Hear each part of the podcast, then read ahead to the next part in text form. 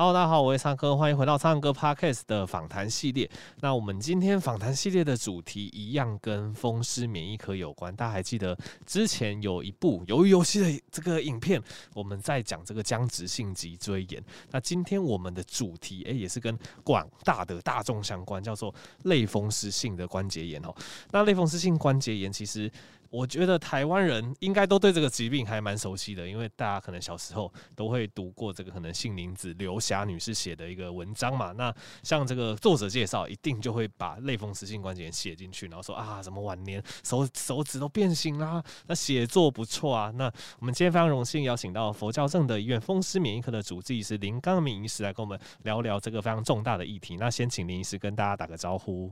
大家好，还有苍蓝鸽你好。你好，OK。那首先我先请问一下林医师哈，就是像自体免疫疾病中，我觉得对台湾来讲，这个类风湿性关节炎算是非常出名。那除了刚刚讲的刘霞，也有讲到这个印象派画家这个雷诺瓦，哎，他们其实都有这个晚年受这个疾病，关节都已经变形，但是仍然是譬如说写作啊、绘画不错。那有人也有形容说，这个哦叫做握笔在手，有千钧之重的这种痛苦的程度。那请问林医师，什么是类风湿性关节炎，那为什么会有这样子的一个症状表现？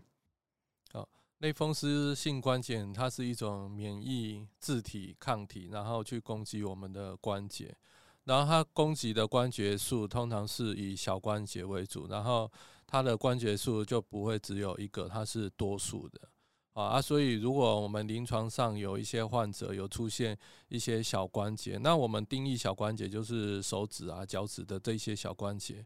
那关节数越多，就会越很像是这个类风湿性关节炎这样。了解，所以其实我们人体的关节，如果比较偏大的关节，可能是像膝盖或者手肘。那以类风湿性关节，它可能就是比较偏小关节，就是手指、脚趾这一类为主。那想请问林医师，那呃，临床上哈，类风湿性关节炎它有哪些常见的症状？因为感觉关节炎这个病也不不少见，对，但是它可能可能会被误会为是，例如说运动伤害或者是其他状况。那它要怎么样去跟其他的关节炎去做一个辨别，或者是说民众如果出现什么样的一个状况，要特别的谨慎这样子？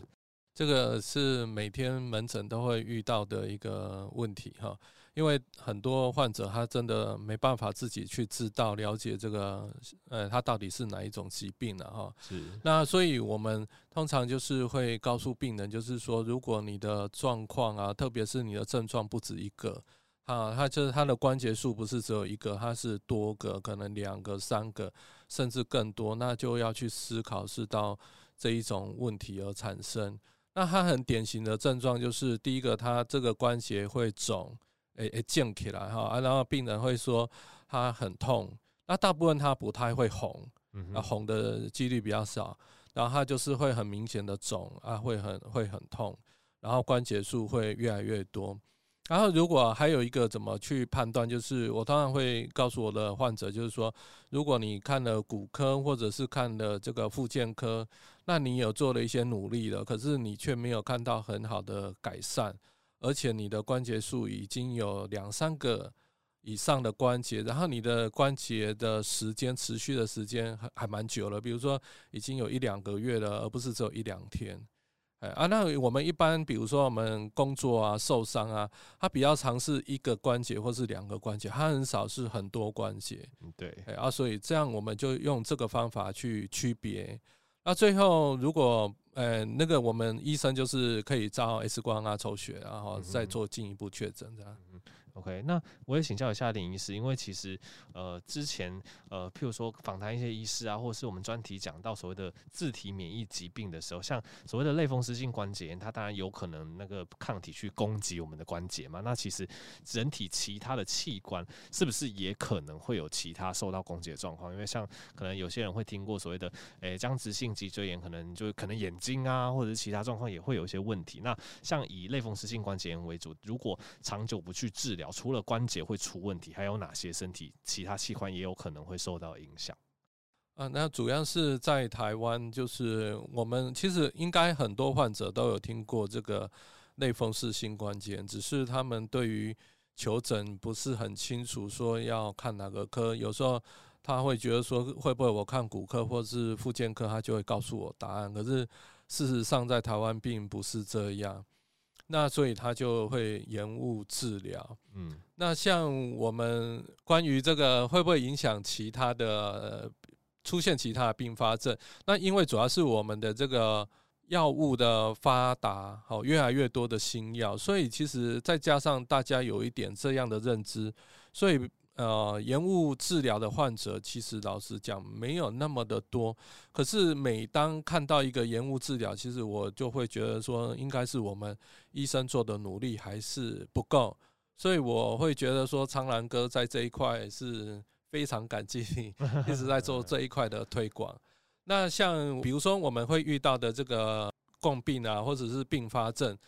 真的不是很多。那如果我把它提出来，那有什么？比如说，诶，它可能会影响我们皮肤。那有时候我们会出现的所谓的血管炎，然后影响眼睛，可能会有所谓的巩膜炎或者葡萄膜炎。那影响肺，那其实肺反而是近几年来最常见的，就是所谓的间质性的肺病，就是所谓的肺纤维化。这个反而是现在目前大家比较去注意的话题，因为这个部分反而是没有办法，呃，经由以以目前的这个生物制剂的一些用药，或者是比较精准的药，呃，去早期把它控制住的，所以还是会有遇到这个。那我们还会遇到，比如说心包膜炎、心肌炎，那甚至以前教科书上会出现的所谓的。呃，这个皮肤的结节，或是肺结节，然后肾脏的一些间质性的肾病，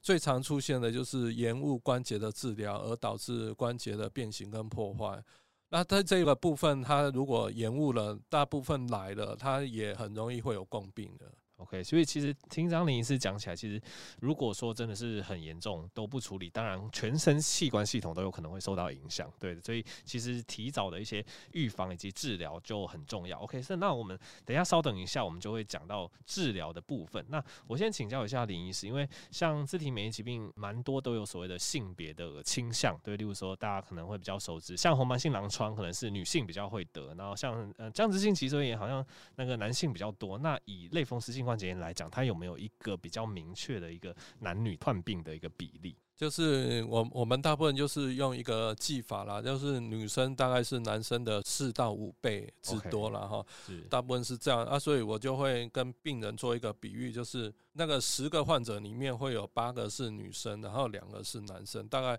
会有这样一个现象。那病人常常会问说，就是呃，这个为什么他就是女生比较多？那其实这也是统计学出来的，然后那。嗯那可能跟荷尔蒙有关系，跟很多因素会有点关系，啊，最后就呈现出来这样一个比例的现象。那他们的族群大约是三十岁，可能有一些人会出现，那比较常见的就是四十到六十岁了。OK，啊，而且现在也会有一些我们叫做幼年型的类风湿，那那他们是小儿科医生在治疗这样。嗯，所以以一般常见来讲，可能三十岁之后就开始有些人发病，然后大宗是四十到六十岁这个年龄区间。那有些人也会问说，哎、欸，那如果我真的得了类风湿性关节炎，那会不会所谓的有这个遗传啊？会不会说变成我的小孩也会有类风湿性关节炎？那这样子我的小孩是不是要定期追踪还是怎么样？因为这个其实很多的那个专家学者也曾经有做过研究了。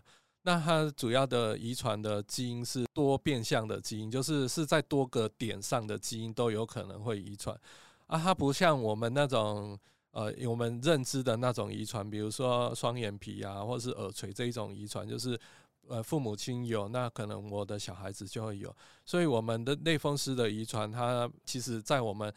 呃，看到的并不是我们典型所讲的那一种的遗传，可是我们还是会在治疗患者的时候，就是发现还是会有家族遗传，不过这样的比例并不是非常的高。了解，所以等于是可能有一些相关性，但是大家也不要觉得说可能自己的孩子就一定会得，就是多注意相关的一些追踪就可以。嗯、OK，那听到这边，我想听众已经大概了解类风湿性关节炎它的一个可能的发病的一个，主要是女性比较容易发病，然后发病的年纪跟可能的一些症状。那接下来就想要请问一下林医师有关可能诊断跟治疗的部分。那以目前医学上，如果一个疑似这种可能关节炎或是风湿性关节炎的患者进到您的诊间，那目前前是可以透过哪些的检查方式来诊断是类风湿性关节炎呢？就是我们风湿科是一个大概我们是属于一种内科系的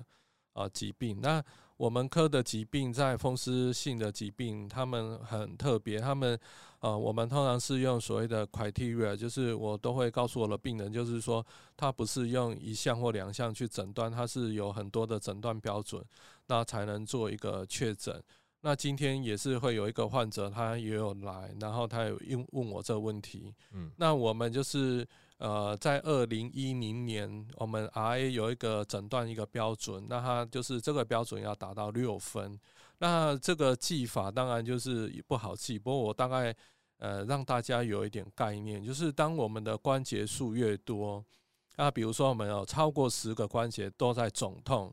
那基本上他就已经得五分了。嗯，那如果你发作的时间很久，比如说超过六周，那你又得一分。那因为他是六分就可以确诊，所以呃，我们可以想象一下，如果一个病人他超过十个关节，然后他又有呃超过六周，他就已经六分，基本上就已经是高度就是类风湿了。是。那我们还可以辅助这个抽血。那抽血我们去会去验所谓的发炎指数跟。所谓的有没有存在这个类风湿性的呃相关的抗体，然后我们去做一个评分。那其实这样的情况之下，我们还是会漏掉以前的一个诊断标准，叫做 X 光。那如果我们遇到病人 X 光都已经破坏了，其实呃它的很多的这个标准，即使它呃只有比如说它只有打五分，可是它 X 光就是很典型的类风湿，事实上它就是类风湿。OK。所以，所以虽然说这个听起来的这个判断的标准蛮复杂，但我想民众听完大概就是知道，就是像我们一开始强调的，就是可能小关节，而且是多关节，对，可能会有一些不舒服，对。然后其实这个状况下，也赶快找医生，然后透过一些可能抽血、X 光或者一些辅助判断，其实就可以诊断所谓的类风湿性关节。好，那接下来请教，因为林医师刚刚一直提到说，我们如果类风湿性关节，我们及早治疗，其实现在蛮好的药物都可以控制的不错。那其实如果呃，呃太晚接受治疗，就可能会开始有一些关节变形的状况哦。那这边又请教林医师说，目前针对类风湿性关节炎有哪些比较常见而且有效的治疗选择？那我们在发现病人有多关节的肿啊、痛啊，大部分的医生就是基本上都会开消炎止痛药。那其实我们也不例外，就会开消炎止痛药。那有时候我们也会遇到，就是患者他已经觉得说啊，你你的亏还不好，嗯，我宝贝都假，因为你都是一直在开类似的药。那甚至我们有时候。啊、呃，他也会提醒我们说啊，我不要类固醇，我不要类固醇，你试试又要开类固醇。嗯，那我可能我我们就是会这两个药，其实老实说，我们是会使用的啊。那我们在使用类固醇，我们会去使用就是低剂量类固醇，而不是使用的高剂量类固醇。基本上，呃，在临床短期使用不太会出现副作用。是。那接下来我们的另外的用药就是所谓的免疫的调节剂。对。那免疫的调节剂。呃，其实它都是从治疗别的疾病，然后把它拿来治疗类风湿，而得到很好的效果。所以在我们的药袋啊，常常会出现一些。呃，奇怪的字眼啊，那患者每次在吃这一类的药，他就会觉得说，因为啊，他都要医生看不光我五戒杯，为什么会开什么什么开奎宁啊，开什么灭杀除癌定啊？啊，他们吃了就会很很紧张啊，觉得是不是有什么问题，不想告诉我，还是我我得了什么病？是，所以他们在吃这一类的药就有很大的恐惧。嗯，那所以这一在服用这一些药物的时候，就必须医生很有耐心的。告诉他们应该怎么去吃，难免都还，我相信每个医生都遇到，就是他就是会看药袋上面啊，我这那个你那个药写一大堆那个奇奇怪怪的，然后又有很多副作用，啊，我不被加，那就很麻烦了。嗯，OK，所以其实。呃，听起来还是会依照病情的一个可能严重度去做选择，但最初接的就是一些消炎止痛药，然后或者是呃低剂量的类固醇可以抗发炎的状况。那接下来就是所谓的所谓的免疫调节药物，因为其实一开始讲到类风湿性关节炎，有可能是因为我们人体的一些呃，就是自体免疫，然后产生了一些抗体对抗我们自己的器官嘛，所以当然是一些免疫调节的药物。那大家如果就是听医生有在跟你讲这个免疫调节的药物，就是尽量就是呃遵照医嘱，对，通常控制状况都不错。诶、那林医师，我也想请问一下，因为目前哈，其实不管是对于自体免疫疾病，除了刚刚讲到这些药物，我也有听过说所谓的生物制剂，对，那听说这个生物制剂它用在就是可能一些状况比较复杂的人身上，它的效果其实还蛮不错的。那我想要请教林医师，那针对所谓的类风湿性关节，它的一个生物制剂的一个状况是怎么样？啊，在台湾因为有健保哈，事实上就是我是觉得台湾人是非常非常幸福啦，因为我们是可以去使用生物制剂。不过因为我们健保的药费啊持续的过高，其实政府也是有在抑制这个呃一些药费的快速成长。那我们生物制剂的药费啊，大约平均每个人每个月的费用大约是三万块，好，啊，那是相对的是非常多。那所以要去使用生物制剂，它常常就是要符合下列几个现象。第一个就是你有很认真遵照医嘱，然后治疗满半年以上，就是满六个月。啊，第二个就是你有使用到所谓的最大这些药物，你有用到最大剂量。或者是在用最大剂量的这个过程，你有产生的这些不舒服的副作用，而这些不舒服的副作用啊，有被医生认可，就是这个药物因为加量了导致的，所以就因为这个药，所以就没有用到最大剂量。那如果你已经都这些都符合了，然后再加上我们做一个一些评分的标准，你也符合了。那我们就会把你这一些案件啊送到鉴保局，然后经由鉴保它就会核准，然后让你使用生物制剂。那目前在台湾的生物制剂已经超过十种了。那这十种有口服、有皮下注射，然后有静脉注射啊。那我我们都可以跟病人讨论。那甚至我们也呃，比如说在早期很麻烦的，就是会遇到，就是啊，可能孕妇啊，很多药也不能吃啊，那怎么办？那也没有关系，我们现在生物制剂它也不影响怀孕，怀孕的患者他可以打生物制剂，针对孕妇也可以使用就对了。OK，哎，那请教林医师，那刚刚讲这个生物制剂有可能接近十种，甚至超过十种。那以类风湿性关节炎来讲，它生物制剂主要的一个原理是怎么样？它是怎么样去调节我们身上的这个免疫系统的？很很好的问题哈，因为很多病人也常常会问我们这个问题，可是事实上他们没有办法就是很了解我们在想什么。那其实，在我们就是我们知道这个疾病跟我们的抗体或者是我们的细胞激素有关系，那我们就去针对类风湿它比较有可能的致病的这个这一些，比如说可能一些细胞激素，那我们去做一个抑制。因为我们没办法去改变一个人的基因，我们没办法去做一个很前头的一个改变，那我们只能针对它改变出来的一些细胞激素，然后可能造成的一些呃过多的一个抗体去做一个改善。那在我们的科别，我们常常就说，这已经有点是标靶治疗，就是针对类风湿容易产生的抗体，然后我们去做一个清除啊、消灭啊、抑制啊，啊，让这个东西不要过多的产生，那这就会间接改善我们的关节肿痛。这样了解。那其实刚才林医师你也有听到说，就是它变成，因为它贵嘛，所以它要符合很多条件，健保才有给付。那这样听起来，其实因为生物制剂它透过一个有点类似标靶的机制，那它的效果诶、欸，其实蛮不错的。那今天假设有人他不符合健保资格，但是他变成他想要自费使用这个生物制剂来改善他的类风湿性关节，这样也是可以的嘛？呃，是的。可是因为台湾。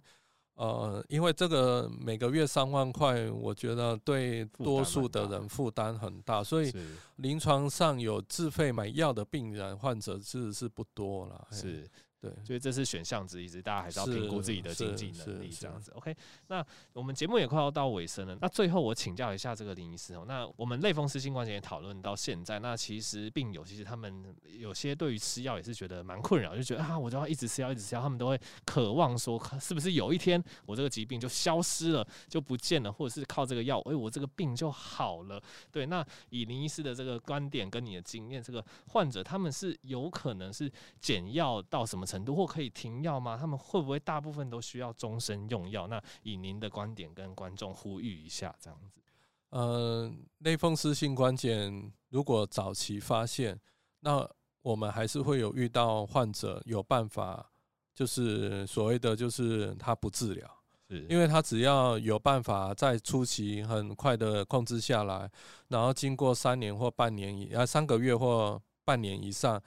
呃，他如果都没有复发，或许他有可能会被根治。不过还是要老实讲，这种患者不是很多。是，那大部分都是，大部分他来看的时候，这中间已经也经过可能三个月到半年的，呃，这个骨科或复健科治疗了，然后而没有去找到原因去发现问题，所以大部分都没有办法控制很好。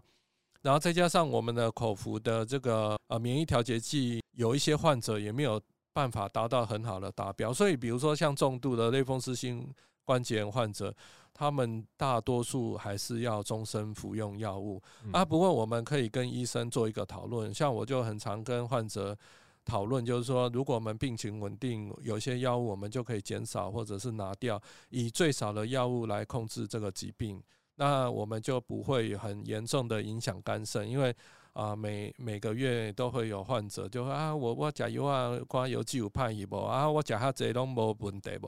啊，而事实上真的就是都不会有问题，因为我们就是用一定呃有效的药物把它控制很好，基本上就不会有这个呃担心疑虑出现，就是不太会有副作用了。OK。OK，所以其实就是以这个角度，其实就是鼓励，如果你真的是类风湿性关节炎的患者，其实就是多跟医生讨论啦。那其实以目前的治疗经验来看，就是长期治疗，那会跟你讨论说，哎，你目前需要的药物哪些？当然也不会就是所谓的过度治疗或怎么样。那其实长久如果可以控制得好，对于一些关节的变形，或者是对于你的行动，其实就可以保持得很好，你就不至于受到类风湿性关节炎去影响到你的生活这样子。好，哎，那我也想要请教林医师说，哎，你手上有没有一些让你印象比较深刻的 case？对，因为一定蛮多病友找你求助的，然后最后哎控制的不错，然后让你印象深刻的 case 跟大家分享一下。我就举一个案例，就是嗯，最最近有一个妈妈，然后她类风湿性关节发作确诊了，那因为她那个用药啊，会影响到她的胎儿。啊，所以也因此，他就决定他不是很想要积极治疗，所以在这段期间，我们大概也就只能给他一些消炎或者是止痛药，然后类固醇。然后他真的很严重，没办法走路的时候，我们大概就是只能给他打这些消炎止痛的药物。那当他生完产的时候，他原本认为他应该就会改善了，而事实上不然，然后。那所以他就来诊间求诊，然后因为他也是一直很担心他在喂哺乳啊，会不会因为小朋友会间接会影响到他的这个，呃，他吃进去的药会不会就让他小朋友给吸收到了？啊，所以我们就跟他讨论，就是说，呃，我们就是把一些在喂哺乳不会有影响的药物先加进来，然后不过他还是抽血，这个发炎指数还是太严重了，关节。的肿痛的情形还是很严重，因为他，呃，他可以疼痛到他没办法走路来医院啊，所以后来我我们就是跟他讨论，就是使用这个生物制剂。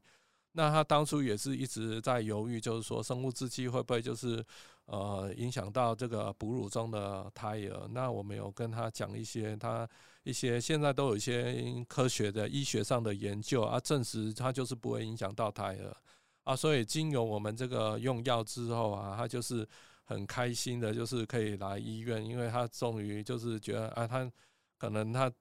一开始也不用忍那么久啊，因为他还是很害怕，所以他自从用了这个生物制剂以后，他就非常的满意这样。OK，，所以我想，其实即使你是怀孕，甚至是这个哺乳的妈妈，就算真的得到类风湿性关节炎，其实也不用说绝望，说啊没办法治疗还是怎么样。其实现在的医疗科技都有非常多好药，其实是可以适用于孕妇或者是哺乳的妈妈这样子。嗯，是的。好，那最后最后真的是最后了哈，就请医师分享一下，如果今天他是一个类风湿性关节炎的患者，那他们多多少少不管呃可能有在吃药，或者是他初期还没有用药，多多少少生活上会有一些不便。那以医生的观点，这一类患者他日常生活中有没有什么保养，或者是有一些事情你建议他们可以去做，让他们可以跟这个疾病可以共存得更好，这样子。这个这个是最难的学问了哈，因为保养真的是，呃，我通常会教病人几个事情啊，因为我们知道这个